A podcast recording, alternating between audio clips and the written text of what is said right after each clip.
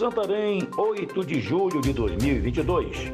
Aqui Oswaldo de Andrade, direto da redação do jornal O Impacto.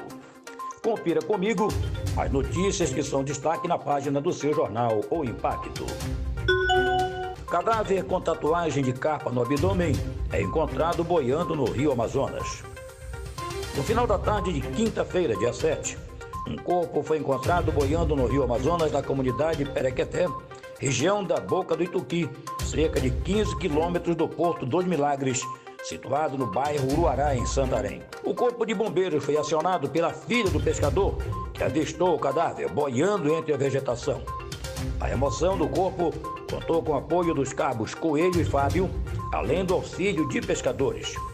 De acordo com o repórter Gleilson Nascimento da TV O Impacto, que acompanhou de perto o resgate, havia tatuagem de uma carpa na região à altura do abdômen. Na arcada dentária, havia um dente quebrado e na mão vestígios de sangue. A suspeita é que a vítima foi torturada.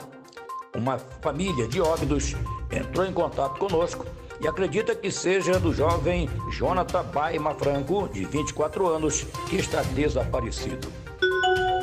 BRF prende passageiro com substância análoga à cocaína e maconha na bagagem.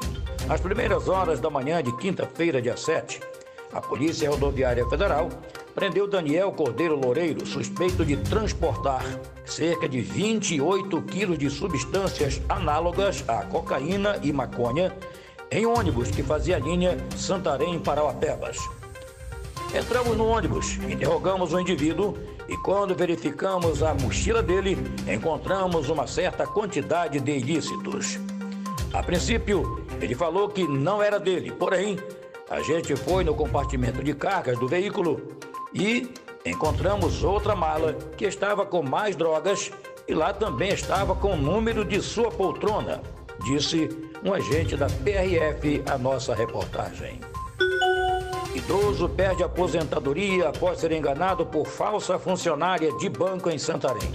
Na manhã de segunda-feira, dia 4, o idoso, identificado pelo prenome de Paulo, acabou perdendo sua aposentadoria após acreditar em uma falsa funcionária que o atendeu ainda na fila da agência do Bradesco em Santarém.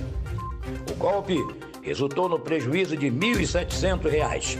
A vítima, ao perceber a sua conta com saldo zerado, foi à delegacia registrar boletim de ocorrência na manhã de quarta-feira, dia 6.